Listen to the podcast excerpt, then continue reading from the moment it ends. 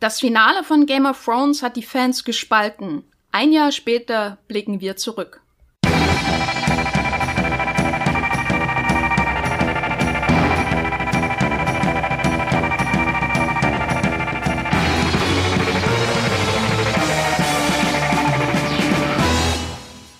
Hallo und herzlich willkommen hier beim Podcast Streamgestöber, dem Movieplot Podcast, in dem wir über alles reden, was in Deutschland irgendwie äh, legal, halbwegs legal, hoffentlich legal, ähm, zu streamen ist. Bei Netflix, Amazon Prime, Sky, äh, Join, der ARD-Mediathek, der ZDF-Mediathek und was es sonst noch so alles auf der Welt gibt. Hier, ich bin die Jenny Jecke, Redakteurin bei Movieplot und bin über Skype verbunden mit meinen beiden Kollegen. Da ist zum einen der Matthias Hopf. Hallo Matthias. Hallo. Und Jenny Ulrich. Hallo Jenny. Hallo Jenny. Der doppelte Jenny-Podcast wieder hier nach dem letzten über The Last Kingdom. Ich freue mich da sehr drüber. Wir sind heute hier zusammengekommen. Ach, das klingt wie eine Hochzeit, aber keine blutige Hochzeit, sondern wir sprechen heute über Game of Thrones, denn vor fast genau zum Zeitpunkt der Aufnahme genau einem Jahr lief die letzte Folge von Game of Thrones in den USA, einen Tag später dann auch in Deutschland. Die achte Staffel, das große Finale, sehr umstritten. Bevor wir aber zurückblicken auf diese große Blockbuster-Serie, äh, möchte ich nochmal auf ein paar Dinge hinweisen. Zum einen, wir freuen uns immer sehr, sehr, sehr, sehr, sehr, sehr, sehr, wenn ihr uns irgendwie bei Apple Podcasts oder eurer Podcast-App bewertet. Das hilft uns nämlich, neue Hörer zu finden. Außerdem könnt ihr uns ähm, E-Mails schreiben äh, Feedback geben, worüber wir vielleicht sprechen sollten, aber natürlich auch direkt bei Apple Podcasts ähm, Kommentare und Reviews verfassen, damit äh, wir wissen, dass unsere Hörer diesen Podcast mögen und vielleicht ähm, gibt es ja auch bestimmte Dinge, ähm, die bei uns Verbesserungsbedarf haben. Die E-Mail ist podcast.moviplot.de. Schickt uns da gern auch eure Vorschläge, worüber wir in Zukunft sprechen sollen. Und ihr könnt den Podcast natürlich auch abonnieren ähm, bei Spotify, Apple Podcasts, äh, Google Podcasts, Audio Now und äh, viele, viele andere Möglichkeiten gibt es, um hier immer up to date zu sein, wenn es eine neue Folge von Streamgestöber gibt. So, die Formalien sind aus dem Weg geschafft. Ähm, jetzt geht's auf ins Streamgestöber. Jenny, sag mal, was hast du zuletzt gestreamt? Äh, ich habe am Wochenende ein bisschen bei Amazon Prime gestöbert und bin da auf den deutschen Film Das schönste Paar gestoßen. Äh, und darum geht es um ein Liebespaar, das beim Mallorca-Urlaub in der Ferienwohnung überfallen wird. Äh, und die Frau wird vor den Augen des Mannes vergewaltigt. Äh, und dann kommt es zu einem Zeitsprung und wir erfahren, dass die Frau mittlerweile äh, erfolgreich eine Psychotherapie absolviert hat. Und dann trifft der Mann aber plötzlich auf den Vergewaltiger von damals in der Imbissbude äh, und er beginnt den Täter nachzustellen. Und aus der Situation ergibt sich halt eine sehr tragische Dynamik, sag ich mal, weil die Frau eigentlich soweit mit der Sache abgeschlossen hat und jetzt, jetzt der Mann ist, der diese Wunden wieder aufbricht. Äh, und obwohl der Film auch sehr, sehr drastische Momente hat, ist die Regie überhaupt nicht reißerisch, sondern äh, wirklich daran interessiert, was in den Figuren vorgeht. Äh, und der Film hat sogar auch ein ziemlich überraschendes Ende, wie ich finde, äh, und hat nicht sehr viel von diesen, äh, von diesen Klischees, die man so mit deutschen Filmen in Verbindung bringt. Äh, bei uns, bei Moviepilot, hat der Film eine Durchschnittswertung von 7,1, was eigentlich auch schon ziemlich gut ist. Und ich kann ihn auf jeden Fall auch empfehlen bei Amazon Prime. Wie heißt der noch? Äh, das schönste Paar. Genau, da habe ich auch schon sehr viel Gutes drüber gehört. Ja, mein Film hat leider keine 7er Wertung, sondern eine 5,5 bei Moviepilot. Ähm, aber ich gebe die Schuld einfach mal äh, dem Fakt, dass es sich um eine Komödie handelt und äh, Menschen Komödien einfach nicht zu bewerten wissen. Das ist ein Fakt. Die werden ähnlich wie Horrorfilme immer schlechter bewertet, als sie es eigentlich verdienen. Und zwar handelt es sich um meinen Streaming-Tipp, äh, der mir sehr, sehr viel Freude bereitet hat letzte Woche, ähm, um The Wrong Missy. Äh, The Wrong Missy bei Netflix ist eine Komödie, von Happy Madison Productions. Das sagt vielleicht Hardcore Adam Sandler Fans was. Das ist seine Produktionsschmiede, ähm, die auch die äh, klassischen Adam Sandler Komödien ähm, produziert ähm, und auch diesen Netflix-Deal hat, aus dem da The Ridiculous Six und äh, was es da sonst noch alles so gibt, ähm, entstanden ist. Und The Wrong Missy ist auch eine Produktion dieser Produktionsschmiede, deswegen tauchen diverse Schauspieler auf, die man aus ähm, Adam Sandler Filmen kennt, allerdings nicht Adam Sandler. Stattdessen ähm, spielt mit David Spade, der auch in The Do-Over, glaube ich, mitgespielt hat, soweit ich mich recht erinnere, mit Adam Sandler. Und David Spade spielt so ein, ähm, ja, eigentlich ein, ein Mann ohne Eigenschaften, der auf ein ähm, Blind Date äh, geht, das seine Oma ähm, vermittelt hat. Nie ein gutes Zeichen. Und äh, da trifft er eine sehr ähm, psychopathisch junge Frau, die gespielt wird von Lauren Lapkus, einer ganz hervorragenden Komödiantin aus den USA. Und äh, merkt dann eigentlich, nee, das geht gar nicht. Ähm, vor allem, weil sie mit einem riesigen Messer in ihrer Handtasche rumrennt und unter Toiletten äh, hervorlugt, um mit ihm zu reden. Ähm, alles sehr, sehr ähm, ja, viele Warnsignale, sage ich mal, aber dann gibt's so einen Betriebsausflug für ihn, äh, mit ihm ähm, und er möchte eigentlich eine andere Frau, die er am Flughafen kennengelernt hat, einladen und lädt aus Versehen äh, Handyverwirrung und so weiter und so fort äh, diese falsche Missy ein, die Psychopathin aus dem Restaurant am Anfang. Und dann passieren viele, viele Dinge. Lauren Lapkus stürzt von einer Klippe, eine der lustigsten Szenen, die ich in den letzten Monaten gesehen habe. Ein äh, Film, der ganz und gar von Lauren Lapkus ähm, lebt, die total übertrieben spielt, äh, wirklich komplett psychopathisch ist und irgendwie auch liebenswert und ein bisschen traurig auch. Und äh, sie hat so eine wahnsinnige Mimik, der verfällt man, glaube ich, entweder oder man ist abgestoßen und wundert sich noch, what the fuck äh, läuft denn hier ab? Und sie hat aber eine tolle Dynamik auch mit äh, David Spade, der ja sowas wie der Straightman ist, also der Ernste, an dem dann die Comedy äh, quasi abprallen. Und das funktioniert sehr, sehr gut. Gibt auch eine schöne High-Szene, wenn jemand da drauf steht. aber ähm, ja, ein Film, äh, der sehr eine sehr hohe Witzdichte hat in der ersten Stunde und dann auch genau aufhört, wenn er aufhören muss, nämlich bei Minute 89 und das gibt's viel zu selten in letzter Zeit. Wrong Missy bei Netflix. Ähm, Matthias, was hast du als letztes gestreamt? Ja, bei mir geht die Stimmung jetzt wieder ganz runter.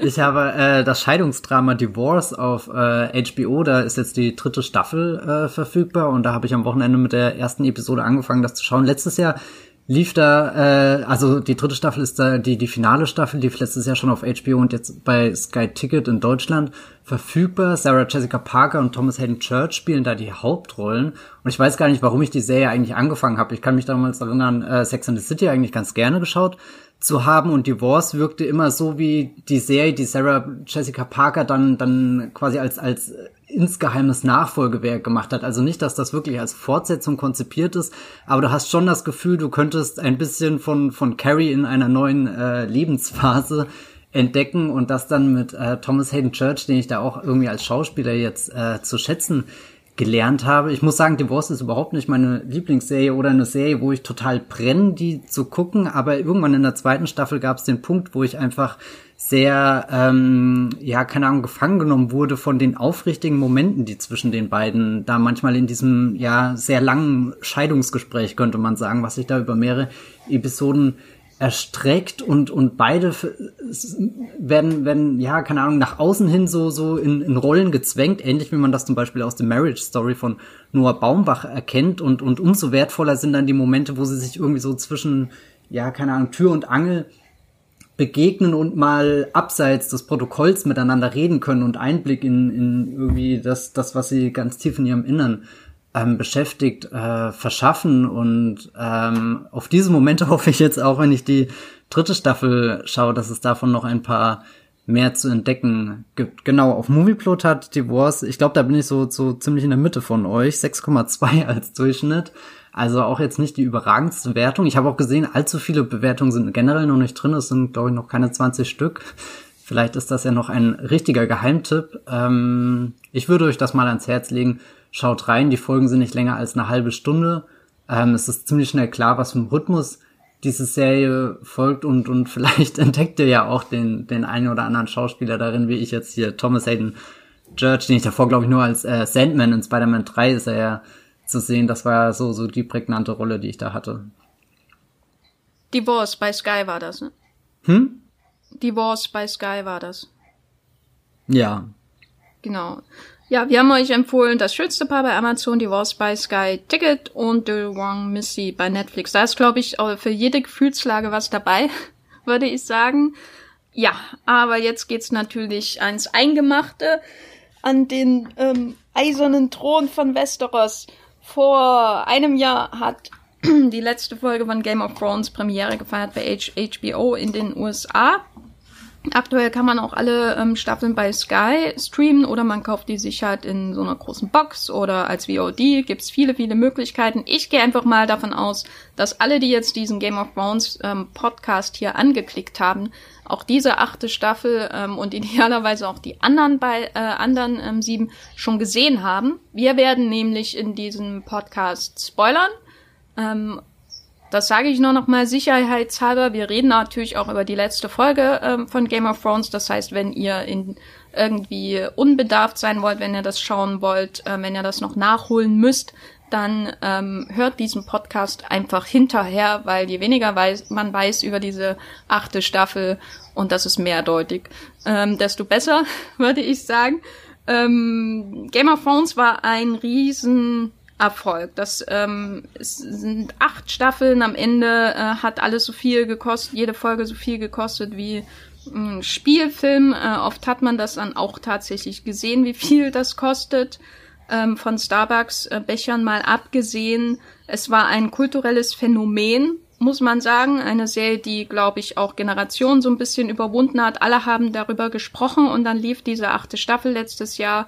Es fing noch alles ganz ähm, optimistisch an und dann ähm, strauchelte die Online-Wahrnehmung, ist zumindest mein Eindruck, doch in so ein, ein riesiges, gewaltiges, tiefes Loch hinein, je näher die Staffel dem Finale kam und bestimmte Enthüllungen im Finale haben dann, glaube ich, einfach viele Leute oder zumindest ein Teil der Leute extrem entfremdet von der Serie. Also es gab dann so mein, meiner Wahrnehmung nach gab es dann eben so Subreddits, zum Beispiel bei Reddit, Fan-Communities von Game of Thrones, die noch ein Jahr später voll sind mit äh, Hass und äh, Memes, äh, die sich über bestimmte Entscheidungen im Finale von Game of Thrones lustig machen äh, oder eben auch super aggressiv gegenüber den beiden Showrunnern David Benioff und D.B. Weiss sind.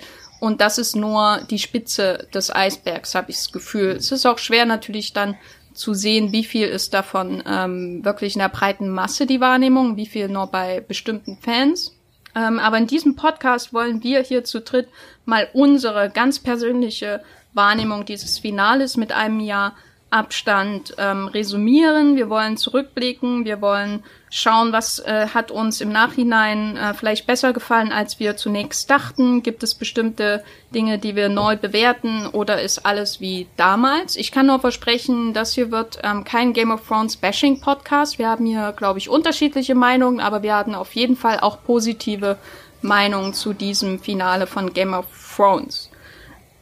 Die nur zum Kontext. Ähm, bei Movieplot hat Game of Thrones insgesamt eine Bewertung von 9,1, was extrem gut ist. Die dritte Staffel habe ich mir mal ausgesucht. Der hat auch eine 9,1.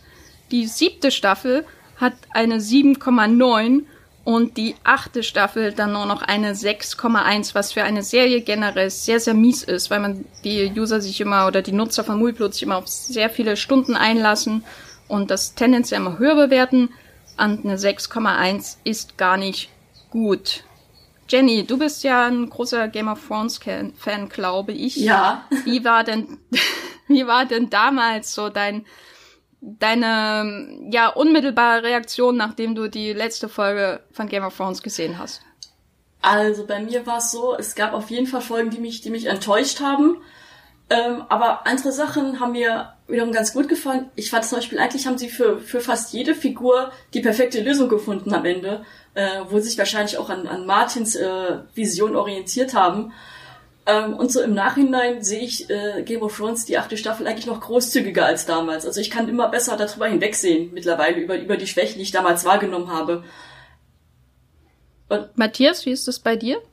Ich war damals ziemlich angetan von dem Ende, weil es hat sich äh, sehr, sehr befriedigend angefühlt, dass jetzt dieses Riesenepos, was du jahrelang verfolgt hast, dann zu einem Schlusspunkt kommt, der, der sich nicht zögerlich oder irgendwas anfühlt, sondern da schon in die Vollen geht. Ich hatte immer die letzte Staffel so ein bisschen jetzt die, die, die letzten Monate im Kopf wie Harry Potter 8. Also wir hatten davor sieben Harry Potter Filme und der, der, der letzte Teil ist dann diese große Schlacht um Hogwarts, wo klar vielleicht nicht mehr ganz so feinfühlig wie in den vorherigen Filmen einzelne Figurenschicksale verfolgt werden, aber das große Geballte zusammengeführt in, in ein Ende, wo ich das Gefühl habe, ja stimmt, das, das ist das, was in Westeros passieren würde. Da hatte ich dann am Ende schon das Gefühl, das ähm, wurde sehr gut getroffen. Und hat die ähm, Staffel irgendwie eure Sicht auf die Serie, kurz gesagt, irgendwie ver verändert? Hat die Serie insgesamt ein bisschen abgenommen oder äh, eher nicht? Äh, Jenny, vielleicht kannst du da antworten. Ein kleines bisschen vielleicht. Also generell finde ich, dass die Serie mit, mit Staffel 7 vor allem abgebaut hat. Äh, Staffel 8 fand ich dann sogar wieder ein bisschen besser, aber ähm, grundsätzlich habe ich die Serie äh, in sehr guter Erinnerung behalten bis jetzt. Also für mich äh, war das nicht so dramatisch alles letztlich.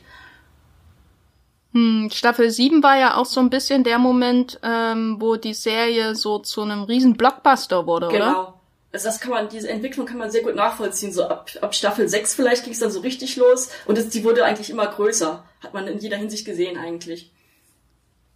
Da gab's ja dann auch diese Folge, wo diese Schlacht, ich glaube, das war vor Highgarden oder da auf jeden Fall auf einer Wiese irgendwo äh, oder auf dem Versorgungsweg. Ich weiß nicht, die stehen ja da immer auf einer Wiese dann. Und dann kommt, gibt's diese große Szene, wo der Drache ähm, ähm, quasi über die Landschaft fliegt und sein Feuer über ähm, die, die Wiese zieht. Ähm, wenn ich jetzt mal verkürzt frage, was mochtet ihr lieber, das Game of Thrones davor oder das Game of Thrones danach? Das ist natürlich eine fiese Frage. Ich muss aber einknicken und sagen, mir gefällt das, dass Game of Thrones ab, ab dem Punkt in der siebten Staffel wirklich diese Transformation zur Blockbuster-Serie durchgemacht hat und irgendwie all diese großen Versprechungen eingelöst haben, die in den ersten Staffeln meistens im Off stattgefunden haben oder nur vorsichtig angeteased wurde. Ich meine, klar, es gab hier äh, Blackwater Bay oder sowas, das, das waren schon ähm, große Momente, aber ein, eine meiner Lieblingsszenen ist halt, wenn Arya in der vierten Staffel am Ende irgendwie sich auf den Weg fast in diese, diese neue Welt macht und du hast das Gefühl, und jetzt geht die Serie auch nochmal einen riesengroßen Schritt in, in ein Territorium, wo noch keine Fantasy-Serie irgendwie davor hingekommen ist, einfach weil es nicht möglich war aus produktionstechnischer Sicht, aus finanzieller Sicht oder was auch immer. Und da habe ich dann das Gefühl, hat die siebte Staffel den Weg bereitet und die achte Staffel, ja, voll, äh, ja, einfach voluminös. Jenny, wie war es bei dir? Ich muss sagen, dass mir das äh, ältere Game of Thrones ein bisschen besser gefällt, weil ich hatte den Eindruck, dass in der Serie ähm, Blockbuster und Charakterdrama so, so gleichwertig existiert haben, so über einige Staffeln hinweg sogar. Äh, und ich muss dann tatsächlich sagen, dass in den, in den letzten Staffeln, dass mir äh, der Blockbuster-Anteil wirklich ein bisschen zu hoch geworden ist auch. Deshalb äh, spreche ich mich klar für das frühere Game of Thrones aus an der Stelle. Und wie ist es bei dir? Ja, also bei mir ist es, glaube ich, ähnlich wie bei dir oder vielleicht eher so ein Mischmasch. Also das Game of Thrones, was ich wirklich ganz, ganz toll war, war das, was eben noch sehr nah an den Büchern von George R. R. Martin war. Und das hat mir nicht gefallen, weil es nah war, weil es gab ja auch ähm, neu dazu erfundene Szenen und so, die die, die Bücher teilweise noch ähm, besser gemacht haben im Grunde. Aber dann gab es ja eben diesen Punkt, wo Martins Bücher ausgingen. Ähm, das hat man dann gemerkt irgendwann in der fünften Staffel. Und äh, dann ja, äh, Probleme entstanden, ne? erzählerische Probleme, äh, die, die, die Entfernungen spielten auf einmal keine Rolle, die Entscheidungen wurden immer äh, zum Teil jedenfalls ähm, ähm, nicht mehr nachvollziehbar. Und dann gab es bei mir so in der ähm, fünften und sechsten Staffel so eine Art Entfremdung von Game of Thrones, weil ich nicht damit klargekommen bin, dass sie einerseits erzählerisch immer schwächer wurde und andererseits aufwandsmäßig immer stärker. So.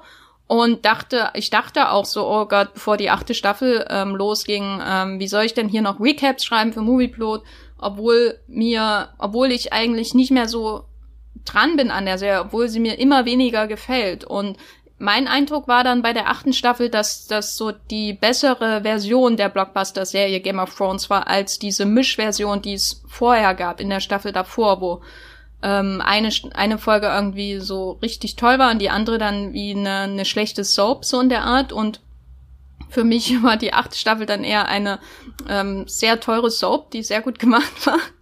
ähm, und irgendwie habe ich dann in meinem Kopf einfach so einen Schalter umgelegt, ähm, der entschied, entweder hast du jetzt gar keine Freude mehr an der Serie, weil sie nicht mehr ist wie in Staffel 2, meine, meine Lieblingsstaffel, glaube ich, oder du akzeptierst, dass sie jetzt einfach was anderes ist, weil sich die Umstände geändert haben, auch durch ähm, dadurch, dass George R. Martin, der Autor der Vorlage, einfach so lange braucht, um Bücher zu schreiben. Und dafür habe ich mich dann entschieden, zum äh, Wohle meiner Psyche und meines Gesundheitszustandes. Und mir hat die achte Staffel ähm, signifikant besser gefallen als ähm, die beiden Staffeln davor. Und ich konnte auch den Hass dann nicht mehr nachvollziehen, der dann auf die Staffel eingeprasselt ist. Ähm, wir haben ja schon darüber gesprochen, dass es einfach so ein Blockbuster-Niveau erreicht hat. Das war eine Serie, die alle geschaut haben. Und es gab damals auch ganz viele Think Pieces und Meinungsartikel mit sowas kommt nie wieder. Bevor wir jetzt tiefer einsteigen in die achte Staffel, ähm, blicken wir mal auf das Jahr zurück, was ähm, seitdem ähm, verronnen ist, die Zeit, die durch unsere Finger geronnen ist. Ähm, gab es irgendeine Serie, wo ihr im Vorfeld dachtet, aha, das könnte das neue Game of Thrones sein? Äh, Matthias. Ich glaube, es würden sich wahrscheinlich zwei Serien aus unterschiedlichen Gründen qualifizieren, die da jetzt in Frage kommen. Auf der einen Seite wäre natürlich The Witcher bei äh, Netflix, was ja viele Ähnlichkeiten mitbringt. Es ist auch äh, Fantasy-Stoff mit drinne. Du hast eine reiche Welt, die irgendwie auf einer Buchvorlage basiert, die schon viele Jahre zurückreicht, viele äh, Geschichten, keine Ahnung. Ähm, und äh, auf der anderen Seite ist da, glaube ich, noch äh, The Mandalorian gewesen, was jetzt zwar thematisch nicht ganz bei Game of Thrones dran ist, sich schlussendlich auch sehr anders anfühlt als äh, äh, Game of Thrones, wie wir in unserem Mandalorian-Podcast schon festgestellt haben, aber rein von den, den äh, Produktionsaufwand, äh, der da in so eine Blockbuster Serie fließt, glaube ich, kann man das schon in, in, in der Tradition irgendwie von Game of Thrones bewerten. Allerdings habe ich bei beiden Serien nicht das Gefühl, dass sie diesen gemeinschaftlichen Event hervorgeholt haben, obwohl es natürlich Dinge gab, über die jeder geredet hat. Ich meine, ähm, Baby Yoda ist zum Beispiel eine Sache, die, die kann man sich ja jetzt gar nicht mehr aus dem Internet wegdenken, aber es war dann auch nur irgendwie dieses eine Baby Yoda Ereignis plus halt zwei, drei andere Enthüllungen, aber ich hatte nicht das Gefühl, äh, die Serie wurde ja sogar wöchentlich auf Disney Plus ausgestrahlt, zuerst im November in den USA und jetzt kürzlich auch bei uns ähm, in Deutschland, dass da dieses äh, obsessive Mitverfolgen von, von wie entwickelt sich das jetzt alles weiter von Woche zu Woche und du hattest das Gefühl, du gehst ins Internet und da findet ein riesengroßer Diskurs statt, wo fast alle auf dem gleichen Level sind. Da, da hatte Mandalorian eher so kleine Peaks, so kleine Highlights, eben wie dann äh, die Baby Yoda Enthüllung und bei The Witcher habe ich das dann gar nicht mehr wahrgenommen, obwohl das ja eigentlich ziemlich gut getimt war. Netflix hat die Staffel ja so um äh, Weihnachten rum veröffentlicht, sprich jeder hat irgendwie Zeit, Feiertage, Familie zu Hause, das gemeinsam gemeinsame Schauen, aber ich hatte auch nie das Gefühl, dass das da so so eingestiegen wurde, wie man eben zu Game of Thrones Zeiten über über die einzelnen Folgen geredet hat. Also das Einzige, was ich beim Witcher meistens mitgekriegt habe, war, war die Debatte rund um die äh, verwirrenden verschiedenen Zeitlinien, die mir auch zu schaffen gemacht haben. Weiß nicht, wie habt ihr das denn wahrgenommen? Na, ich glaube, ähm, bei äh, Mandalorian ist so das Problem, dass die Story einfach sehr klein ist. So, also es ist nicht diese epische Geschichte, wenn die jetzt so eine Skywalker-Saga in der Serie erzählen würden, also so eine riesen Heldengeschichte oder so, dann wäre das vielleicht anders. Ähm, abgesehen davon, dass halt das Ausrollen von Disney Plus so ein Hindernis war. Bei The Witcher ist das natürlich schon was anderes, weil Netflix, glaube ich, vorher vielleicht ein bisschen zu viel versprochen hat mit der Serie. Also das war eine Serie, wo ein Riesenstar mitspielt mit Henry Cavill, dem Superman. Äh, es ist eine sehr berühmte ähm, Buchreihe, die dem zugrunde liegt. Man hat die, die Blockbuster-Spielereihe, die, die, die das Thema und den Namen Witcher und natürlich Geralt von Riva sehr popularisiert hat. Aber die Serie war dann irgendwie zumindest aus meinen Augen ähm, diesen Druck auf jeden Fall nicht gewachsen. Ähm, Jenny, du hast doch Witcher intensivst verfolgt. Ja. Wie war das bei naja, dir? Also ich dachte bei The Witcher ehrlich gesagt schon vorher nicht, dass das Game of Thrones Level äh, abgehen wird. Und tatsächlich war es ja so, ähm, also bei Game of Thrones ist es ja so, dass die Serie das Spektakel und eine anspruchsvolle Geschichte wunderbar vereint hat. Und The Witcher ist halt wirklich so B-Movie mit, mit großem Budget. Das sag, und B-Movie sage ich jetzt gar nicht mal abwertend.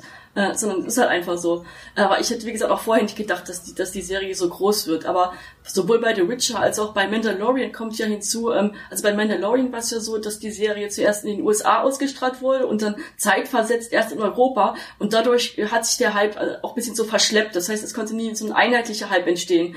Und bei The Witcher wiederum wurden alle Folgen auf einmal veröffentlicht und da konnte es dann schon naturgemäß dieses, dieses Hinfiebern auf einzelne Episoden nicht geben, weil jeder einen anderen Rhythmus hatte beim Ansehen. Das war da auch ein Problem. Ja, ich glaube, The Witcher mh, mm, ist vielleicht auch einfach so, ist halt so eine klassische Abenteuergeschichte. Ähm, die, die Zeitebenen haben jetzt nicht unbedingt da geholfen, aber wenn Netflix einfach vorher ähm, gesagt hätte, hier ist äh, äh, unser ähm, B-Movie Abenteuer, Fantasy-Abenteuer, in dem äh, furchtbar animierte goldene Drachen auftauchen, ähm, dann wäre das die Wahrnehmung wahrscheinlich ein bisschen anders gewesen. Aber die Trailer für The Witcher haben halt häufig auch so diese, die, das so dargestellt, als wäre es irgendwie wichtig, was da in der Story passiert. Ähm, und das war es, glaube ich, nicht. Also zumindest für mich. Also ich hatte schon Spaß an der Serie, aber ähm, eher wegen Geralds äh, äh, einen episodenlangen Abenteuern und nicht wegen des größeren Plots, der da vonstatten geht. Außer Jennifer, die war natürlich cool. Ähm, gibt es eine Serie, die noch kommt, bei der ihr denkt, die könnte in die Fußstapfen von Game of Thrones treten? Herr der Ringe vielleicht, also die bei Amazon in der Entwicklung ist. Äh, das heißt ja, dass das die teuerste Serie aller Zeiten werden soll, aber das ist halt auch ein großes Fragezeichen. Also es kann wirklich eine super Serie werden und es äh, kann auch eine große Enttäuschung werden. Also da muss man einfach abwarten. Mein, mein ja, ich, ja. Mein erster Guess wäre jetzt auch Herr der Ringe gewesen. Allerdings habe ich da auch das Gefühl, das ist nicht ganz so auf dieses große Drama ausgelegt wie, wie Game of Thrones, dass du all deine Machtspiele und Intrigen hast, sondern bei Herr der Ringe steht für mich auch eher das Abenteuer im Vordergrund. Jetzt vielleicht nicht so mit dieser B-Movie-Prämisse, die man bei The Mandalorian und The Witcher verfolgen kann. Aber so rein von, von der Größe der Serie, glaube ich, ist das ein, ein sehr würdiger Nachfolger, wenn er denn mal kommt.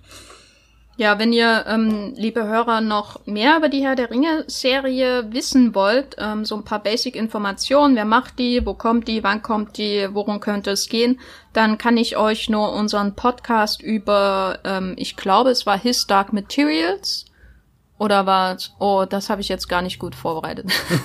Aber wir haben einen Podcast. Sucht mal in eurer App ähm, äh, in der Übersichtsseite von Streamgestöber ähm, nachher der Ringe. Wir haben einen Podcast gemacht, in dem wir, und ich glaube, es war His Dark Materials, ja, in dem wir auch über die äh, den Ausblick auf äh, die Herr der Ringe Serie gesprochen haben. Ja, es muss His Dark Materials gewesen sein, weil ähm, so viel konnten wir über die Serie gar nicht reden. Aber His Dark Materials um einen Podcast zu füllen, ja? Aber His Dark Materials ist ja eigentlich auch ein gutes Stichwort für eine der Serien, die potenziell das Game of Thrones Erbe antreten hätte können. Also ich kann mich da im Voraus erinnern, hier basiert ja auf dieser der Goldene Kompass-Reihe, dass da auch ein, ein ziemlich äh, großer Hype drum war. Diese Co-Produktion, BBC, HBO waren da, glaube ich, involviert, in Deutschland bei Sky zu sehen, ist dann auch ein bisschen abgeflacht. Also habe ich wenig drüber gehört, als sie ausgestrahlt wurde und jetzt auch in den letzten Wochen, Monaten, wo dann das, das Ende der ersten Staffel schon da war.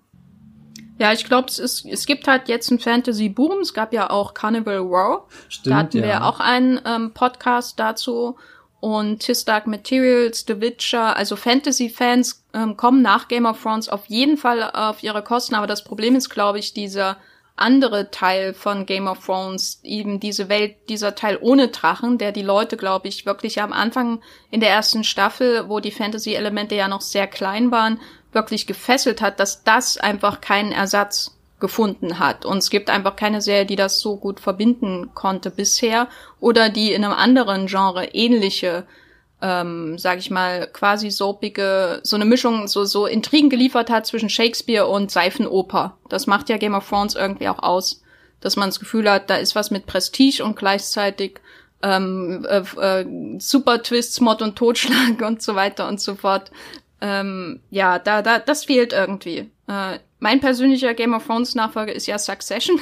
Yes. ja. Ähm, von HBO in Deutschland äh, bei war es bei Sky zu sehen. Ich weiß nicht, wie es da mhm. aktuell aussieht, aber eine Serie, die ich auf jeden Fall ähm, empfehlen kann, die das Ganze ein bisschen humoristischer aufgreift. Dieses ganze Thema, was wenn eine Familie um den Thron einer Medienfirma kämpft Äh, kann ich absolut empfehlen. Succession. So, aber wir gehen zurück äh, nach Westeros.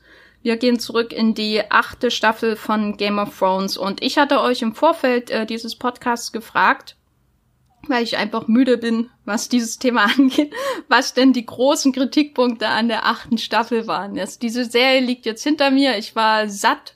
Äh, ich habe damals irgendwie gefühlt 27 Podcasts und YouTube-Livestreams mit unseren ähm, super Kollegen Yves und äh, Sebastian ähm, gemacht zu Game of Thrones und habe ein Jahr, ein Jahr wollte ich einfach nicht mehr dran denken, es war zu viel und ähm, dementsprechend hatte ich euch die Aufgabe übertragen. Was waren denn damals die großen Kritikpunkte, einfach damit wir noch mal ein bisschen zurückblicken können?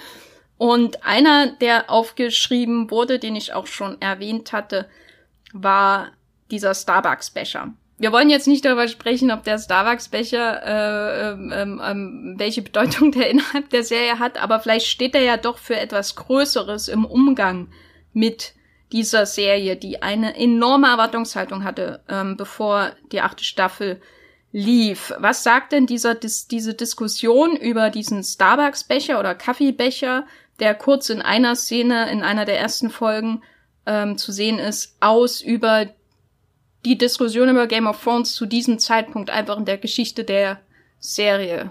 Jenny, du hast bestimmt eine starke Meinung zu dem Starbucks-Becher. Also der Starbucks-Becher, der sagt vor allem aus, dass die Erwartungen an die Serie irgendwann so groß waren, dass sie vielleicht wirklich nicht mehr erfüllt werden konnten äh, und dass dieser Backlash vielleicht auch unvermeidbar war und die Leute einfach auch nach Fehlern gesucht haben, um sich, um sich da drauf zu stürzen, weil also viele von uns hätten das nie bemerkt, wenn es nicht irgendjemand auf Twitter oder irgendwo gepostet hätte. Und wenn wir ehrlich sind, das, das macht die Serie einfach nicht schlechter. Äh, es, das zeigt so ein bisschen diesen lächerlichen Aspekt äh, von diesem ganzen Hate, den die achte Staffel abbekommen hat.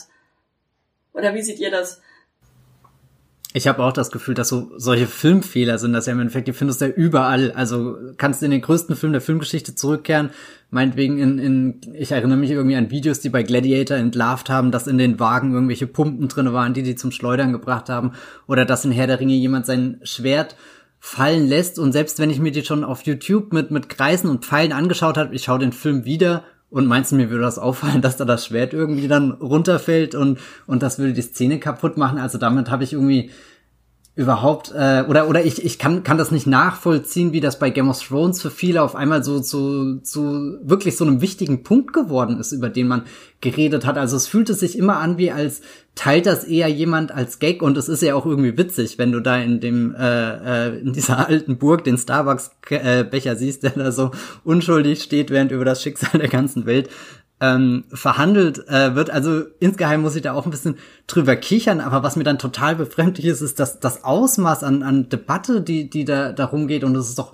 völlig äh, legitim, auch in einer vermeintlich perfekten, großen, riesigen, teuren Blockbuster-Serie wie Game of Thrones was zu entdecken, was, was äh, nicht ganz hinhaut und Jenny hat es ja auch schon erwähnt, also ich, mir, mir wäre es ja auch nicht aufgefallen, wenn, wenn äh, da nicht äh, außenrum viel drüber berichtet worden wäre. Es ist so, so ein Lauffeuer geworden, das sich irgendwann einfach nicht mehr hat aufhalten lassen.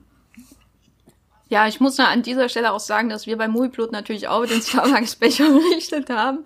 Ähm, da ist man natürlich dann auch in so einem Kreislauf ähm, und äh, wenn das gerade bei Twitter viral geht, muss man das äh, dann irgendwie auf der Suche nach der großen Leserschaft äh, und dem Versuch natürlich auch möglichst viel aus Game of Thrones, diesen kurzen ähm, Feuer an Interesse einfach an so einer Serie. Das will man natürlich auch rausholen. Man will ähm, da irgendwie auch ein Stück vom Kuchen abhaken haben. Und wir haben natürlich auch über den Starbucks-Becher berichtet. Wir haben auch, glaube ich, darüber berichtet, was die Stars sagen. Wir haben auch darüber berichtet, wer wem die Schuld an dem Starbucks-Becher gibt. Da gab es ja noch sehr unterhaltsames Lachspiel.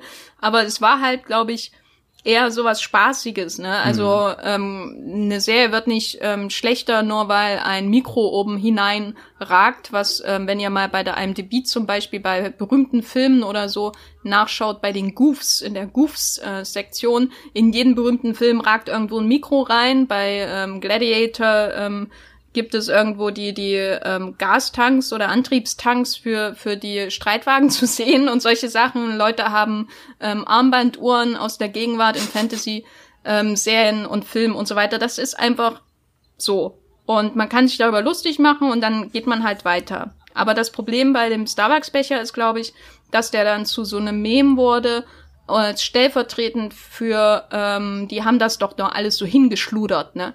Diese sechs Folgen im Finale von Game of Thrones, ähm, weil eben sich dann auch so ein bisschen die Probleme gehäuft haben. Ähm, eins, was ich auch ähm, problematisch fand, wirklich, war ähm, zur Erinnerung, äh, am Anfang der achten Staffel äh, kommen ja Daenerys und Jon Snow äh, hoch nach Winterfell und Sansa ähm, begrüßt sie und dann gibt's äh, großes äh, Essen und alle ähm, sehen sich wieder zum ersten Mal seit Ewigkeiten. Arias auch da, Jamie kommt dann auch noch hinzu, große Party, bla bla bla. Aber alle machen sich vor allem am Anfang keine Angst, meine Recaps lesen sich nicht so. ähm, äh, alle machen sich am Anfang vor allem bereit auf die große Schlacht gegen das Heer ähm, des Nachtkönigs.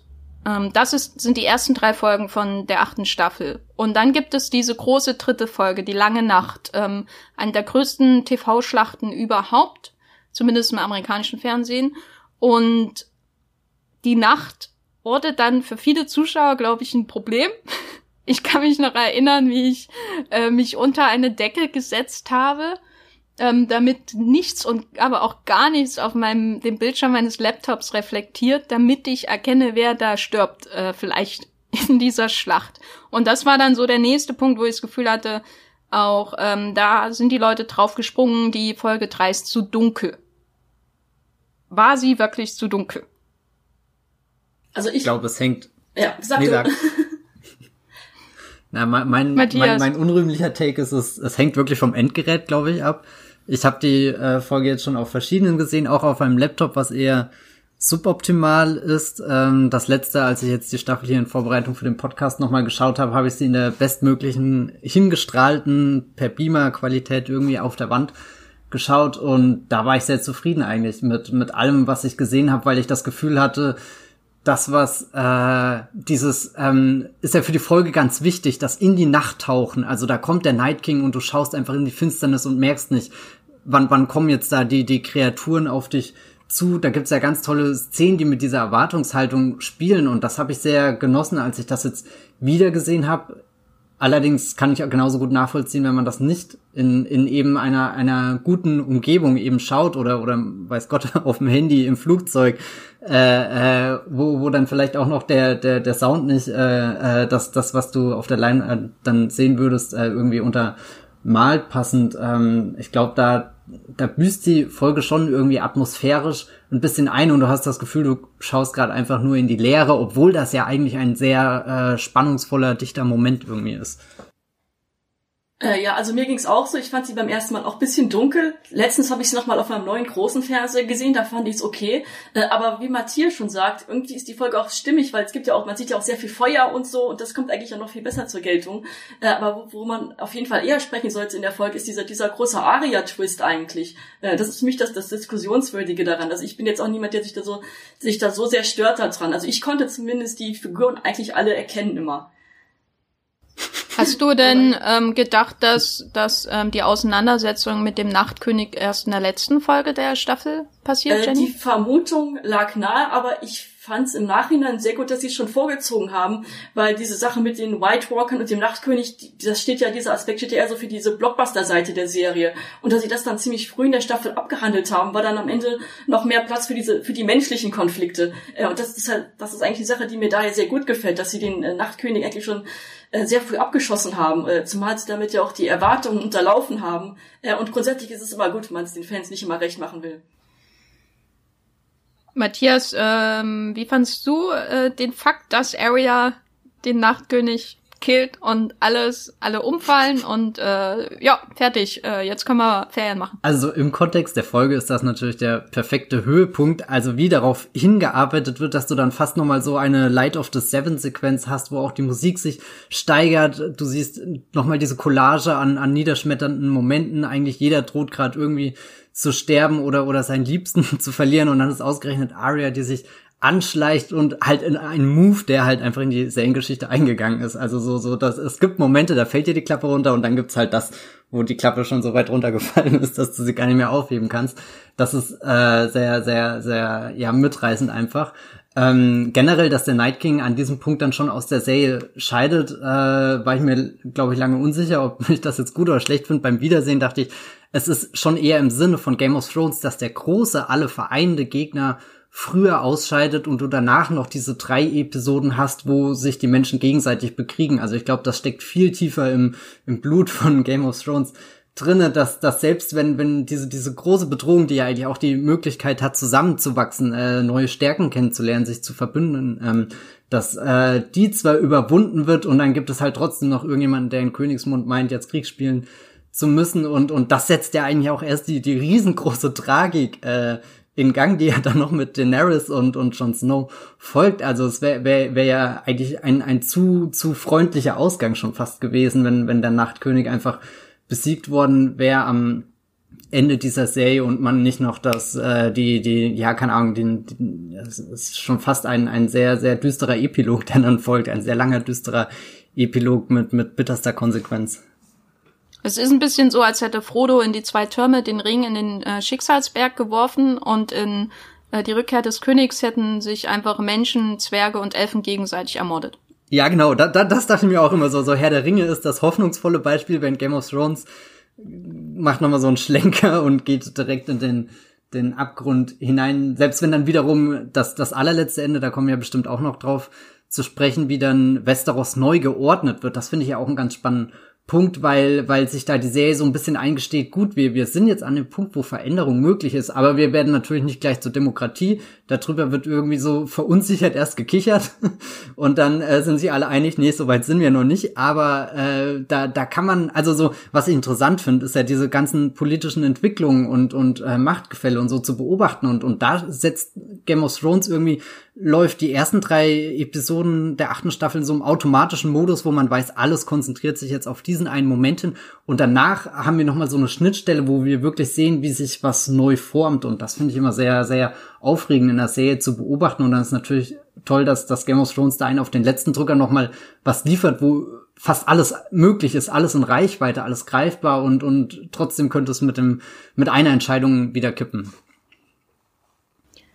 der Morgen danach, in der Folge darauf, ist ja dann schon ähm, die, die Party quasi, in der es diese großartige Szene, eine meiner Liebli Lieblingsszenen in der ganzen Staffel äh, gibt, wo ähm, alle ähm, sich besaufen und äh, sich freuen, wie, wie John den Drachen gebändigt hat und was weiß ich. Und dann gibt es diese Einstellung von Danny, die visuell komplett isoliert wird ähm, und das alles betrachtet und weiß, äh, sie wird hier nie ihre Peer Group finden, ähm, sie kann noch so viele Freundesanfragen raussenden, sie wird irgendwie immer fremd bleiben in dieser Welt. Und ähm, dann gibt es, glaube ich, ähm, noch den, ja, oder genau, also das ist so der erste Moment, wo man denkt, ach, ähm, hier, hier klappt es nicht. Und jetzt beim ähm, nochmal schauen sind mir äh, äh bei den ersten drei Folgen auch nochmal viele, viele, viele ähm, Momente aufgefallen, wo darauf hingewiesen wird, dass die, dass mit ihr, ähm,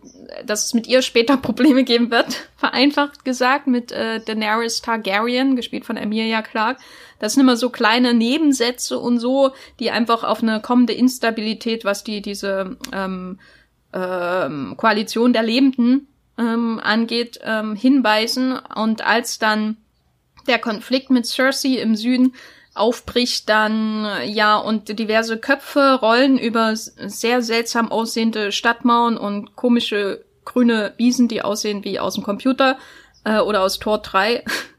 ähm, da wird Danny dann in eine Ecke getrieben, die, glaube ich, viele Leute damals vor den Kopf gestoßen hat. Also es gab so einfach so ein langsames Kippen in der Wahrnehmung dieser Staffel. So einfach ein Schritt äh, und, und dann wurde noch ein bisschen Gewicht in diese eine Richtung gelegt, zum Beispiel wie schnell ihr ähm, Drache getötet wird, von Euron äh, zum Beispiel. Und äh, dann eskaliert das natürlich alles und Danny bringt, äh, brennt einfach komplett King's Landing nieder. Ich fand das super. Nicht, dass sie es niedergebrannt hat, aber ähm, so generell die Wandlung. Ich dachte immer, dass Danny äh, nicht rund läuft und dass sie nur erobern kann und nicht her herrschen. Und dass es irgendwann eskaliert. Und das hat mich in allen meinen Annahmen über ihren Charakter bestätigt, aber ich glaube, da stand ich relativ allein da, oder? Ähm, Jenny, wie war das bei dir? Hättest, fandest du es äh, erstens glaubwürdig und zweitens wurde es auch glaubwürdig umgesetzt? Äh, ich fand es auf jeden Fall glaubwürdig, weil sie hat ja in der, in der siebten Staffel zuerst Viserion verloren und dann den anderen Drachen äh, und dann noch Missandei und, und Jora. Äh, und das irgendwie hat schon Sinn ergeben, dass sie einfach komplett durchdreht, äh, zumal das ja auch schon in ihrer Familiengeschichte angelegt ist. Äh, und ich denke, wenn man Daenerys über, über alle Staffeln hinweg beobachtet hat, ähm, sie ist einfach jemand, der, äh, der bewundert werden will, die sich als Befreierin sieht und bewundert werden will. Und dann kommt sie nach Westeros und da bewundert sie niemand. Ich glaube, das hat auch sehr dazu beigetragen, weil sie hat, sie merkt, ähm, sie wird, sie wird nie geliebt werden, sondern höchstens gefürchtet werden. Und da kam einfach alles zusammen. Und deshalb äh, hat dieser Ausraster schon für mich sehr viel Sinn ergeben. Und das Problem war, dass es äh, hat sehr schnell ging ab Staffel 7, äh, als der äh, Nachtkönig den Speer dann auf ihren Drachen geworfen hat. Und es fühlte sich dann ein bisschen gehetzt an. Ich glaube, das war das äh, einzige große Problem. Vielleicht hätte Staffel 8 noch ein paar Folgen mehr gebraucht, um das glaubwürdiger zu machen.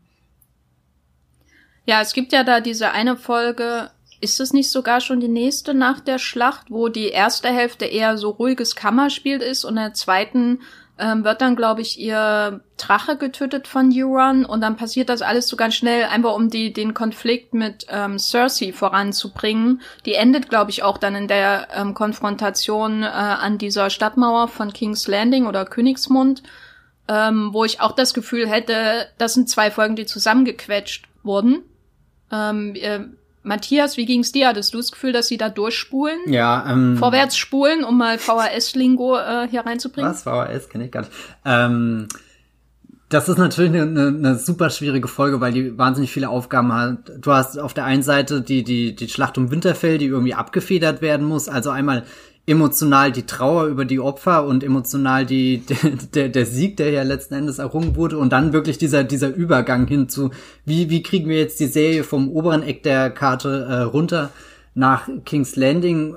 Also ich, ich glaube dafür, dass das halt an irgendeinem Punkt entschieden wurde. Gut, wir haben jetzt diese sechs Episoden und das muss jetzt alles da rein. Ist das schon gut gelöst dadurch, dass viele Charaktermomente wirklich bleiben und, und gerade ja nochmal das Finale an den Stadtmauern, da, da siehst du ja förmlich in den Gesichtern, wie, wie manche Schalter umgelegt werden.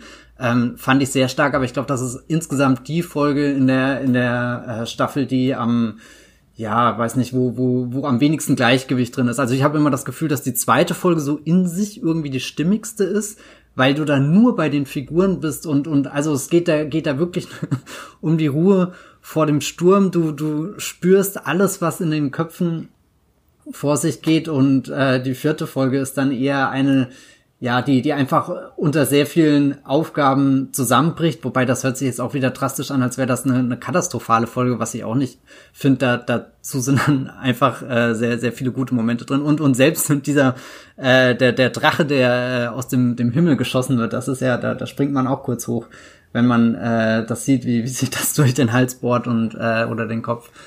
Ähm, ja, ich glaube, kann, ich könnte mir sogar fast vorstellen, in, in einer älteren Game of Thrones Staffel wären das ganze fünf Folgen gewesen oder so.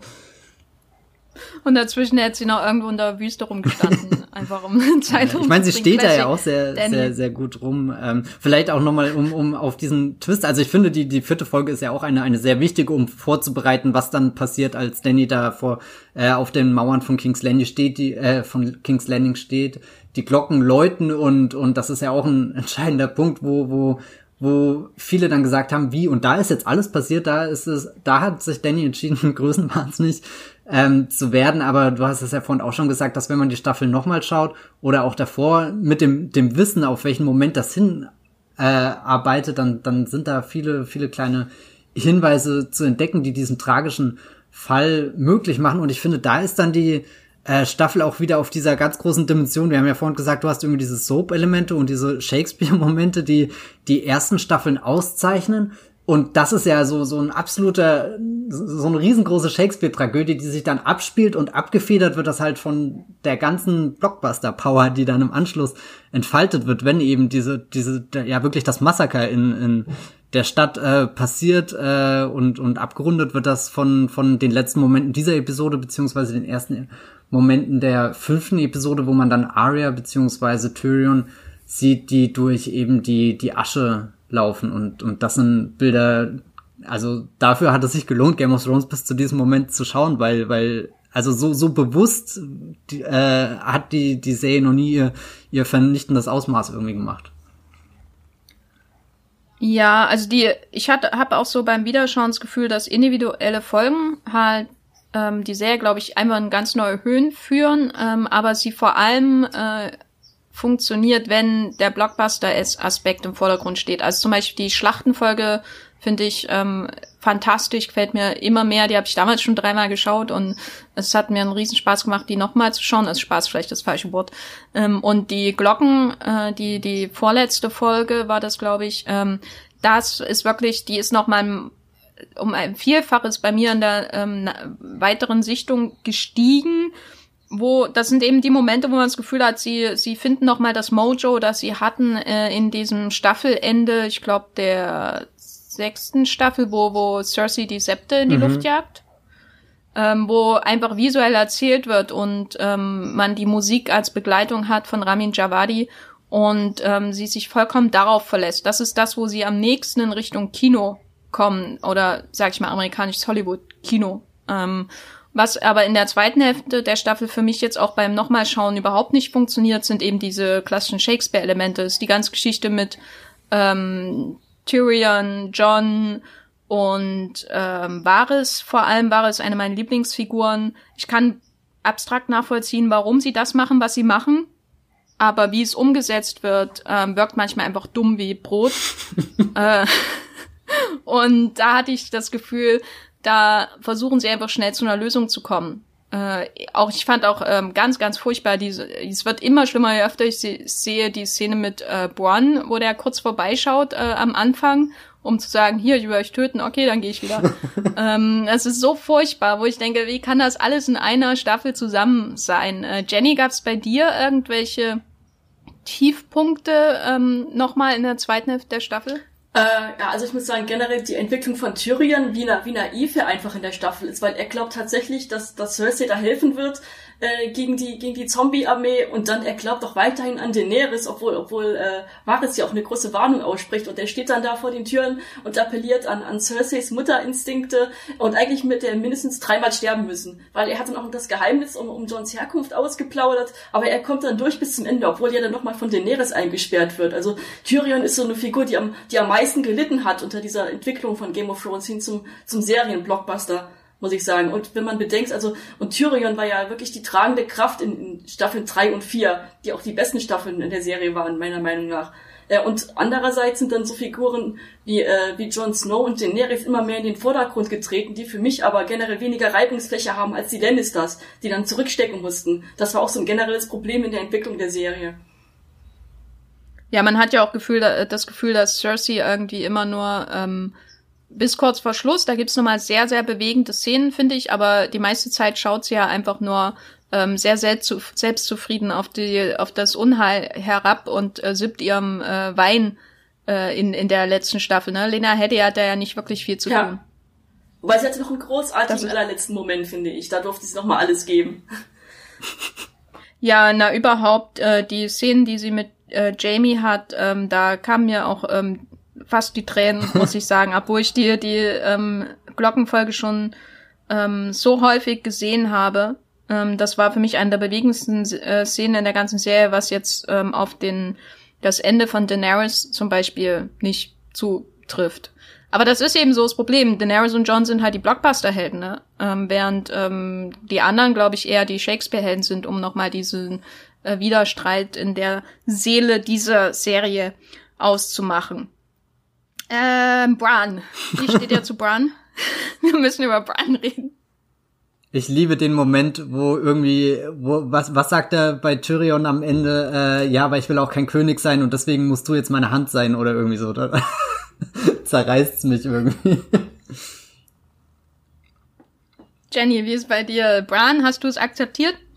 Bran ist keine Figur, die ich besonders mag, aber ich finde, es ist die bestmögliche Entscheidung, ihn auf den Thron zu setzen, weil er, er hat ja fast mhm. keine, er hat ja fast keine Gefühle mehr, weiß aber alles, was auf der Welt passiert und er kann eigentlich die perfekten Entscheidungen treffen. Ich glaube, das ist auch so eine Entscheidung, äh, wo die Macher einfach komplett äh, gegen die Erwartungen äh, gespielt haben, weil die, ich glaube, die meisten Fans hätten gern John oder so auf dem Thron gesehen, aber wenn ich mir denke, John, eine klassische Heldenfigur auf dem Thron am Ende von einer Serie wie Game of Thrones, langweiliger könnte es doch nicht sein. Deshalb, ich begrüße das eigentlich sehr, dass Bran am Ende auf dem Thron sitzt. Und für mich ist Bran auch sehr wichtig, um jetzt hier nochmal Tyrion zu verteidigen. Also ich kann nachvollziehen, Jenny, was du gerade eben gesagt hast, dass er da ein bisschen drunter leiden musste unter dieser Blockbuster-Entwicklung, aber wirklich der, dieses Gespräch im Kreis der, der Menschen, die jetzt Westeros in Zukunft gestalten werden. Also ich habe diese Verbindung irgendwie zwischen Tyrion und Bran wirklich gespürt und fand da jedes Wort sehr schön gewählt und dachte mir, ich säß da und, und wäre Tyrion da auch komplett erlegen und weil, weil da, da besitzt er auf einmal wieder diesen, diesen Weitblick über, über das Offensichtliche hinwegzuschauen, was ja die Serie auch mit ihrer Wahl von Bran als König macht. Also insgesamt ein sehr stimmiger äh, äh, Schluss irgendwie, um, um, um da rauszukommen. Ja, ich glaube im Nachhinein, dass Tyrion nur so lange gelebt hat, damit er nochmal diesen Vorschlag geben konnte, um Bran da ins Spiel zu bringen. Am Ende. Na, das kann natürlich auch sein. Ja, er hat da gelebt, damit die, überlebt, damit die Showrunner irgendwie zu der Lösung von George R. R. Martin kommen können, obwohl sie es sich nicht selbst erklären können, wie er dazu kommt. Weil ähm, das soll ja ein ähnliches Ende sein wie ähm, das voraussichtliche, ähm, wahrscheinlich irgendwann 2027 erscheinende Finale ähm, der Buchreihe, ähm, das Lied von Eis und Feuer. Hm, na, nee, ich finde Bran furchtbar. Ich, ich kann mir das abstrakt irgendwie erklären, warum das alles so passiert, wie es passiert, aber die Figur ist für mich, ich kann, also ich muss so oft lachen bei jedem Satz, den er in der Staffel gesagt hat. Ähm, und das ist sehr schade, weil äh, er natürlich die Figur ist, die uns am Anfang dieser Serie in dieses Abenteuer hineingeführt hat. Und dann ist er am Ende nur noch so ein, ein Drehbuchwerkzeug. Ähm, und das finde ich schon problematisch. Ich muss aber sagen, mich hat das am Ende auch nicht mehr so interessiert, wer da jetzt eigentlich herrscht, ähm, sondern eher, wie wird das Trauma so bewältigt, was da jetzt passiert ist mit dieser Zerstörung von King's Landing und diesen acht Staffeln, die davor äh, ähm, einfach nur Tod und äh, Verderben über die Figuren gebracht haben. Und äh, da gab es ja doch sehr schöne Momente einfach am Ende, ähm, diese finale Stark-Montage, ähm, zum Beispiel, wo die alle ihr neues Schicksal, ähm, ihrem neuen Schicksal entgegengehen beziehungsweise entgegenfahren. Und dann natürlich auch Johns Weg hinaus in die Wälder. Da, das war damals ein, einfach für mich ein sehr beruhigender, trotz aller Probleme dieser Staffel und ähm, versöhnlicher Abschluss.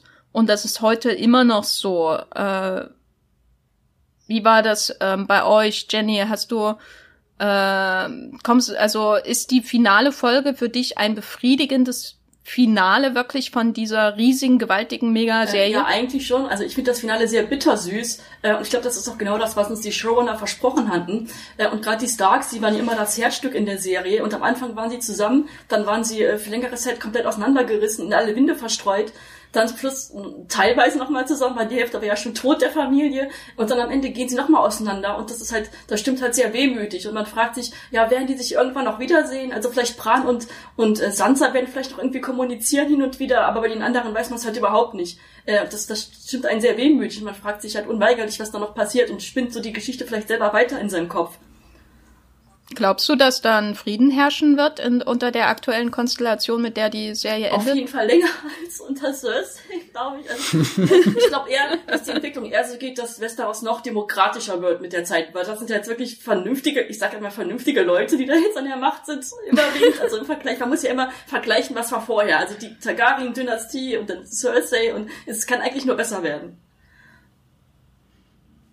Matthias, äh, äh, was ist so dein Fazit zu dieser letzten Folge? Und möchtest du in dem Westeros leben, das da hinterlassen wird? Gott, ich glaube, wir wären Westeros nach drei Stunden tot. ähm, aber wo ich jetzt gesagt habe, dass die vierte Folge, dass die einfach viel stemmen muss und deswegen ein bisschen ja durcheinander wirkt, bin ich sehr beeindruckt, wie schön das Finale die Emotionen balanciert, weil weil eigentlich lesen wir da sehr viel, viel Strecke zurück von, wir sind in den, den Trümmern von äh, äh, äh, King's Landing und brechen am Ende mit, mit Arya zum Beispiel auf in eine neue Welt in ihre Spin-off-Serie. Ich, ich muss immer dran denken. Ich schaue diese letzte Szene und, und sehe die Hollywood Reporter-Meldung vor mir, wo äh, Spin-off mit Maisie Williams angekündigt ähm, wird. Ich, mir gefällt das auch, dass es eher was Versöhnlicheres hat. Auch so was Ungewisses. Ähm, bittersüß finde ich, äh, ja, vor allem den, den Nachklang rund um die äh, Daenerys Geschichte, der, der, der ja doch irgendwie noch zu, zu spüren ist, gerade auch in Grey Worm, dass du ja rein theoretisch schon noch eine deutlich identifizierbare äh, Figur hast, die da irgendwie als, als Gegenpol auftritt. Und ähm, was ich aber bei, de, bei, de, bei der letzten Stark-Entwicklung äh, irgendwie mag, ist, dass sie am Anfang der Serie auseinandergetrieben werden, ohne das beeinflussen zu können. Also so, das sind sie ja wirklich Opfer, Flüchtige und, und rennen um Leben und Tod und jetzt am Ende fühlt es sich schon an, als ist es ihre Entsch eigene Entscheidung, als, als haben sie, sie, sie haben es geschafft, wieder zusammenzufinden und jetzt können sie anfangen, die Welt so gestalten, wie sie äh, glauben, dass es äh, richtig ist, dass es gut ist, dass, dass, dass eine Zukunft halt möglich ist, die, die besser ist als alles, was irgendwie davor äh, an Dingen in Westeros passiert ist und das lässt mich dann doch eher mit einer hoffnungsvolleren Note rausgehen, als ich eben am Anfang der Episode, da fühle ich mich immer wirklich wie, als bin ich komplett, ja, einmal durch, durch die, die, die Steinwüste ge, gezerrt worden. ähm, ja, vielleicht gut, dass nur sechs Folgen sind. ähm, ja, wenn wir jetzt so zurückblicken auf ähm, diese Staffel, ähm, habt ihr persönlich irgendeine Lieblingsfolge oder und gibt's eine Folge, vor der ihr jedes Mal Angst habt? Jenny, vielleicht kannst du anfangen. Also ich mag vor allem zwei Folgen. Das ist zum einen die zweite Episode, die Matthias auch schon angesprochen hat, äh, Ritter der sieben Königslande. Weil das ist die, die letzte Folge, die wirklich langsam war und sich wirklich Zeit für die Figuren genommen hat. Äh, und vor allem die, diese Szene, wo Brienne dann zum Ritter geschlagen wird, ich glaube, das, das hat allen Fans gefallen. Auch weil äh, das war einfach Fanservice, der einfach super war. Äh, und dann bin ich auch ein großer Fan von der Blockbuster-Folge Die Glocken. Äh, einfach dadurch, wie sie die Geschichte mit Cersei und Jamie aufgelöst haben. Ich weiß, viele Fans sind wütend und haben sich gewünscht, dass Jamie bei Brienne bleibt, aber es ist eigentlich klar, dass es so nicht sein kann, weil die, weil Jamie und Cersei halt was sehr Schicksalhaftes verbindet und das hat die, das hat diese Folge wirklich wunderbar auf den Punkt gebracht, wie sie dann unter diesen Trümmern sterben, äh, auch, auch bildlich, wie das verpackt ist, das war einfach perfekt. Äh, ja, und den Klegan wohl haben wir auch noch gekriegt, also die hatte so viel, die Folge. Äh, ich fand, dass es einfach eine, eine perfekte Blockbuster-Episode war. Da muss ich dir absolut zustimmen, ähm, auch weil du nochmal den Kampf zwischen dem Mountain und äh, Sandor ähm, erwähnt, dem Hund oder Hound äh, im Englischen. Ich habe es meistens auf Englisch geschaut. Ähm, das war für mich äh, jetzt beim Wiederschauen auch nochmal so ein Moment ähm, innerhalb meiner Lieblingsfolge ähm, der, der Staffel, wo ich das Gefühl hatte, dass noch viel stärker hinaus hervorgearbeitet wird, was ähm, Matthias vorhin schon erwähnt wird, nämlich dass die, wie sich diese Menschen zerfleischen, nachdem das große Unheil, ähm, was sie tatsächlich, ähm, was alle gleichermaßen betrifft, ähm, aus dem Weg geschafft wurde. Um, ähm, und diese, dieses Met Gemetzel zwischen den beiden Brüdern, ähm, vor allem dieses Bild, dass man einen untoten Mountain hat, der eigentlich selbst mit einem Schwert in seinem Auge ähm, weiterkämpfen würde, der ähm, vorher ja komplett fremdgelenkt war, aber dieser Hass, den er auf seinen Bruder hat, äh, lässt ihn das vergessen und äh, lässt ihn auch seinen Meister gegen die Steine werfen und zertrümmern. Äh, eine schöne Szene, ein schönes Ende für, für ähm, diese Figur und ähm, das war sowas, ähm, das ist mir beim ersten Mal habe ich natürlich auch drüber nachgedacht, aber jetzt ist mir hatte war dieses Finale in die Glocken noch mal viel pointierter, weil ähm, es ja mehrere solche Momente gab, wo Leute einfach metzeln, obwohl das komplett sinnlos ist und wo Leute in den Tod gehen. Ob, äh, und dann gibt's ja auch die Szene mit Euron und äh, Jamie, ähm, die ich ähm, beim ersten Mal schauen furchtbar fand, äh, wo Euron Jamie ähm, so so ähm, tödlich verletzt, bevor er da hineinläuft durch diesen Geheimgang in äh, die die Red Keep, dieses Schloss.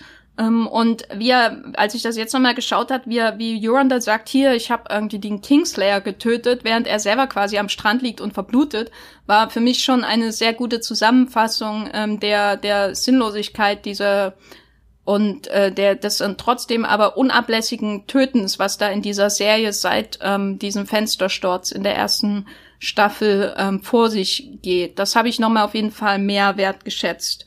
Bevor ich aber Angst habe, ist die ähm, vierte Folge, die finde ich furchtbar, vor allem weil sie eben von dem Großartigen in das Miserable hineingeht und Szenen vor riesigen Mauern kann ich einfach nicht ab. Matthias, wie ist bei dir? Hast du einen Favorit? Hast du eine, ein Lowlight äh, der, der Staffel? Oh, das ist echt sehr schwer. Ich wusste ja, dass diese Frage kommt und habe die ganze Zeit beim, beim Schauen jetzt gehofft, oh, das ist die Folge, wo es durchgängig Klick macht. Jetzt bin ich irgendwie da und würde gerne äh, zwei Folgen kombinieren, nämlich die zweite Hälfte von der fünften Folge und die erste Hälfte von der sechsten Folge. Also die, die geballte, der geballte äh, King's Landing Wahnsinn. Das, das sind einfach für mich ein paar der, der absolut herausragendsten Game of Thrones Momente drinne und ich muss auch die Szene zwischen Danny und äh, John am Ende verteidigen. Also als ich das gestern gesehen habe, ich war fertig mit den Nerven und konnte gar nicht fassen, wie gut die ist und habe mich gefragt, warum kursiert dieser Clip nicht alle äh, zwei Monate auf YouTube? und und ich schaue mir das immer äh, und immer wieder an irgendwie da, weiß nicht, nochmal ganz große Gänsehaut, wie, wie, wie, wie John sich durch die zerstörte Stadt seinen, seinen Weg da zu, zu dieser Frau bahnt, die ja lange Zeit irgendwie in der, der Serie auch eine Hoffnungsfigur für mich war, die, die vieles über den Haufen geworfen hat, was da festgefahren war in Westeros. Und, und jetzt steht sie da irgendwie am Ende der Treppe und der Drache breitet äh, hinter ihr die Flügel aus und, und John muss dann schließlich den Dolch äh, ziehen. Das ist wirklich atemberaubend. Aber ich glaube, in sich die Folge, die ich am besten finde, ist tatsächlich die dritte. Das ist einfach ein Aufbau, der, der ziemlich großartig ist, wie, wie die Schlacht in verschiedenen ähm, Phasen und Ebenen vorgestellt wird, wie du irgendwie diese, diese große Fläche hast, wie du die Atmosphäre hast, die Drachen, die im Himmel fliegen, das Feuer, die Dunkelheit äh, und dann diese, diese kleinen Nebenschauplätze, wie äh, Arya versteckt sich in, in der Bibliothek oder ähm, so. Das, das sind ähm, ich glaube, das ist so durchgängig die, die Folge, die, die, die mich am, am, am zufriedensten stellt und, und wo ich bis zum Schluss dann den, den, die Luft anhalte und auch ein anderer Dolchstoß in äh, Game of Thrones, der ziemlich toll ist. Und einen Moment möchte ich noch erwähnen, nämlich ganz am Anfang, der Einstieg in diese Staffel, dieser, dieser Einzug in Winterfell und ich fand das sehr interessant, weil das war irgendwie so eine doppelte Nostalgie. Einmal für mich, als jemand, der die Serie jetzt schon länger begleitet, irgendwie da nochmal diese, diese, diese direkte Konfrontation zwischen den, den Ursprüngen und dem, dem Blockbuster-Monster, was da am Ende jetzt steht, in einer Szene vereint zu sehen. Aber dann hatte ich auch irgendwie das Gefühl, dass da eine Nostalgie zwischen den Figuren existiert, wenn Arya Podrick wieder erkennt oder so. Ähm, da, also da hatte ich irgendwie das Gefühl, vor, vor all den Problemen, wo die, wo die äh, Autoren da standen, das, das haben sie erstaunlich gut gelöst. In zehn Minuten irgendwie alles, was für die kommenden, für diesen kommenden Abschluss wichtig ist, in, in einer Sequenz unaufgeregt zu bündeln und, und trotzdem sieht man rein theoretisch schon, wie, wie Daenerys da äh, abgespalten von allen anderen Leuten zwar über ihre Drachen grinst, aber niemals Teil von dieser Welt sein wird. Also das ist auch ein ganz herausragender Moment. Ja, der hat auch einen schönen Bogen ähm, geschlossen zur ersten Folge der ganzen genau. Serie, wo wir Brands ähm, Perspektive einnehmen. So, kann ich annehmen, Matthias, wenn du jetzt jemanden auf der Straße äh, treffen würdest, natürlich beide mit äh, Mundschutz, ähm, und der noch nie eine Folge oder die äh, noch nie eine Folge von Game of Thrones gesehen hättest, würdest du die vor, vorwahllos empfehlen, die Serie? Ja, ich glaube schon, das muss man erlebt haben, dieses popkulturelle Phänomen. Jenny, wie wäre es bei dir? Äh, oder würdest du gleich eine Warnung aussprechen? Ah, aber ab, Staffel so Nee, also so. das habe ich tatsächlich schon gemacht, Warnung ausgesprochen, aber eigentlich finde ich das ziemlich doof, weil eigentlich sollte man die Serie äh, schauen, ohne was zu wissen und auch vor allem ohne sich Meinungen durchgelesen zu haben. Es, es kann sein, dass man die Serie dann ganz anders sieht. Also auf jeden Fall vorbehaltlos empfehlen. Gut, das ist jetzt der perfekte Moment, in dem ich sagen kann, hier, wir haben ganz viele Texte und Meinungen zu Game of Thrones bei Moviepilot. Äh, gebt einfach Game of Thrones ein. Jenny und ich, wir haben da über die Jahre viel, viel, viel, viel geschrieben. Recaps, Meinungstexte, Analysen und ähm, Kaffeebecher, Nachrichten natürlich auch. Alles, was man dazu braucht. Ähm, die Reihe ist ja in dem Sinne noch nicht am Ende. Also George R. R. Martin schreibt angeblich, sagt er, immer noch fleißig an seinen ähm, verbliebenen beiden Büchern. Es stehen noch zwei Bücher aus äh, im Lied von Eis und Feuer. The Winds of Winter ist das nächste. Danach soll noch A Dream of Spring kommen, weil er ja immer sagt, er macht sieben Bücher und dann wird es natürlich nochmal spannend zu sehen, falls diese Bücher tatsächlich erscheinen, wie sieht denn sein Finale dieser großen Geschichte aus. Aber Game of Thrones ist auch noch nicht im Fernsehen vorbei. Jenny, ähm, was kommt denn da jetzt noch Also ursprünglich schon im Sommer 2018 war noch eine Prequel-Serie angekündigt von Jane Goldman. Äh, die sollte sich mit den Ursprüngen der Weißen Wanderer befassen. Da war auch schon ein großer Ensemble-Cast bestätigt mit Naomi Watts.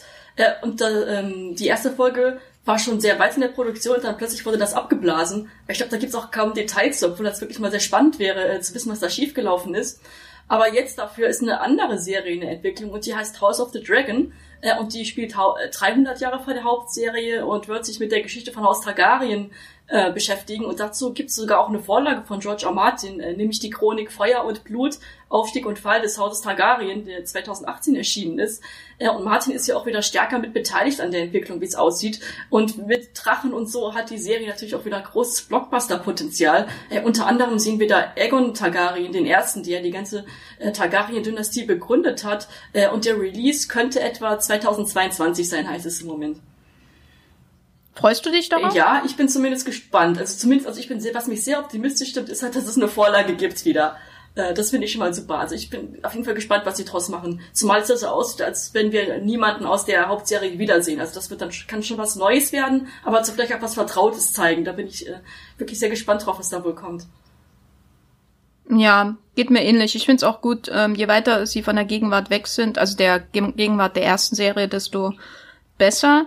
Ähm, auch wenn ich die Targaryens jetzt nie so spannend fand wie die normalen, sage ich mal, Königshäuser in Westeros. Ähm, so, hatten wir das auch hinter uns gebracht. Hier, ähm, wir haben jetzt komplett Game of Thrones gesehen, ein Jahr Pause gehabt, alles nochmal geschaut. Was ist euer Fazit zu diesem Erlebnis jetzt nach diesem riesigen Medientrubel um das Finale, das nochmal ähm, zu schauen? Hat wie wie wie äh, ging es euch? Da erging es euch dabei? Mir, ich war tief berührt und äh, froh, dass ich es gemacht habe. Matthias, wie war es bei dir? Äh, ich bereue nichts, könnte ich sagen. Ich finde es immer sehr faszinierend. du hast ja vorhin gefragt, würde ich das jemandem auf der Straße empfehlen? Habe ich gar nicht nachgedacht, weil ich selbst bin ja lange Zeit gar nicht in Game of Thrones reingekommen. Irgendwie die vierte Staffel ist so so die die Durchbruchsstaffel für mich gewesen. Dafür äh, da, davor, nicht dafür, davor habe ich das eher so als was Großes wahrgenommen, was irgendwie passiert und ich habe es pflichtbewusst äh, äh, an einem Wochenende durchgebinscht, die ersten drei Staffeln, und das war natürlich dann der totale Overload, aber ich ich habe gemerkt, dass ich diese Serie dann auch lieben gelernt habe irgendwie mit mit der Zeit, dass dass dass dass ich mich gern da in diese Welt zurückverirre und und jetzt auch mit dem dem Ende der letzten Episode gemerkt habe, eigentlich spricht nichts gegen einen Rewatch. Die Frage ist halt immer nur, woher nimmt man die Zeit? Jenny, kannst du, würdest du das sofort nochmal äh, schauen? Äh, ja, schon. Also ich bin auch ziemlich versöhnt, vor allem mit der achten Staffel. Und im Nachhinein ist mir wirklich klar geworden, dass die größten Probleme in Staffel 7 liegen, mit diesem Selbstmordkommando hinter die Mauer äh, oder den Winterfell-Plot. Und Staffel 8 hat eigentlich äh, mehr oder weniger das Beste noch rausgeholt, was sie dann vorbereitet haben. Äh, und generell ist es ja so bei vielen Serien, die heute als Klassiker gelten, die waren damals auch umstritten. Sogar sowas wie die Sopranos, ja, da hat man ja auch drüber diskutiert. Äh, aber dann ist es halt oft so, dass die Zeit dann äh, sehr für die Serie spielt. Und da bin ich bei Game of Thrones auch sehr optimistisch, äh, dass man das in, dass man in ein paar Jahren das einfach viel entspannter sehen wird, die achte Staffel. Ja, ich finde es äh, auf jeden Fall ein gutes Zeichen, dass man über das Finale spricht. also ähm, das ist so etwas, was Serien wie Lost und Battlestar Galactica, ähm, glaube ich, auch über natürlich haben die einen riesen Backlash eingefahren teilweise, aber das ist sowas, was sie in der Diskussion am Leben erhält. Äh, während zum Beispiel bei Breaking Bad ohne diese Fortsetzung, die es gibt, da habe ich manchmal das Gefühl, würde man einfach gar nicht mehr über die Serie sprechen, weil die das Finale so habe ich äh, war zumindest mein Eindruck sehr einvernehmlich einfach angenommen wurde und dann wurde es in die Schublade gesteckt und dann wurde es zugemacht und damit war das auch vorbei äh, und ähm, die die, die ähm, Better Call Saul und El Camino sind so schuld, dass daran schuld, dass wir überhaupt noch über Breaking Bad reden. Nichts gegen Breaking Bad, ähm, na gut, ich mag die Serie nicht besonders. Aber egal. Ähm, und bei Game of Thrones reden wir drüber und ich glaube, wir könnten auch in einem Jahr oder in zehn Jahren nochmal einen Podcast machen, um zurückzublicken auf dieses Erlebnis. Aber für uns ist das jetzt erstmal abgeschlossen. Matthias, wo kann man dich außerhalb dieses Podcasts finden? Ähm, hast du Social Media Profile? Schreibst du eigentlich bei Moviepilot? Ich schreibe tatsächlich bei Moviepilot manchmal. Leider gar nicht so viel über Game of Thrones. Ähm da da ja auch momentan nicht viel los ist. Ähm, da findet ihr mich unter meinem normalen Namen, Matthias Hopf, schreibe ich vorzugsweise über Star Wars-Themen. Ähm, und auf Twitter findet ihr mich als Bibelbrox mit 3e oder auch unter meinem ganz normalen Namen, Matthias Hopf. Jenny. Mich gibt's auch bei Moviepilot. Ich schreibe sogar auch ziemlich viel über Game of Thrones und äh, Serien, die der Nachfolger werden könnten oder auch nicht. äh, da heiße ich Jenny Fronte und auf Twitter auch Jenny Fronte, nur aneinander geschrieben. Also das ist ganz easy, mich zu finden. Genau, und die Jenny schreibt auch ganz viel über Vikings The Last Kingdom, also ähm, alle Serien, die vielleicht auch Game of Thrones Fans interessieren. Ähm, ich bin auch bei Moviepilot als Gafferlein oder einfach Jenny Jacke und da findet ihr auch meine Recaps zu im Grunde der kompletten Serie. Also wir haben angefangen in der zweiten Staffel mit so einem Rückblick auf die erste Staffel und haben dann noch mal ganz schnell die erste Staffel durchgerecapt und ab da dann äh, gab es für jede einzelne Folge Recaps und das ist auch eins der schönsten Dinge, die ich hier bei Moviepilot ähm, bisher gemacht habe. Und bei ähm, Twitter bin ich als Gafferlein zu finden. Bei Moviepilot habe ich, hab ich Gafferlein gesagt oder The Gaffer? Naja, auf jeden Fall findet ihr mich als Jenny Ecke. Anyway, äh, Usernamen, kompliziert. Wir danken euch auf jeden Fall, dass ihr bis hierhin zugehört habt. Ich hoffe, ihr habt vielleicht auch Game of Thrones mit äh, dem ein oder anderen Auge neu sehen können. Und wir bedanken uns an dieser Stelle natürlich auch dafür, dass ihr überhaupt Streamgestöber unterstützt. Ohne euch, liebe Hörer, wäre der Podcast irgendwie komplett sinnlos und er würde vor allem auch wesentlich weniger Spaß machen. Ähm, genau. Denkt dran, abonnieren hilft um neue Folgen nicht zu verpassen. Ähm, schickt uns Feedback an podcast.movieplot.de und so weiter. Und wir hören uns beim nächsten Mal. Streamt was Schönes. Tschüss. Tschüss. Das war die neue Folge Streamgestöber. Abonniert uns bei Spotify, Apple und der Podcast-App eures Vertrauens und wir freuen uns auch ganz besonders über eure Bewertungen. Die Musik wurde aufgenommen und produziert von Tomatenplatten. Feedback und Wünsche gehen an podcast@movieplot.de. Wie ihr mit ihrer, äh, wie ihr mit eurer Sprachnachricht im Podcast landet, erfahrt ihr in den Show Notes und unter www.moviepilot.de slash podcast.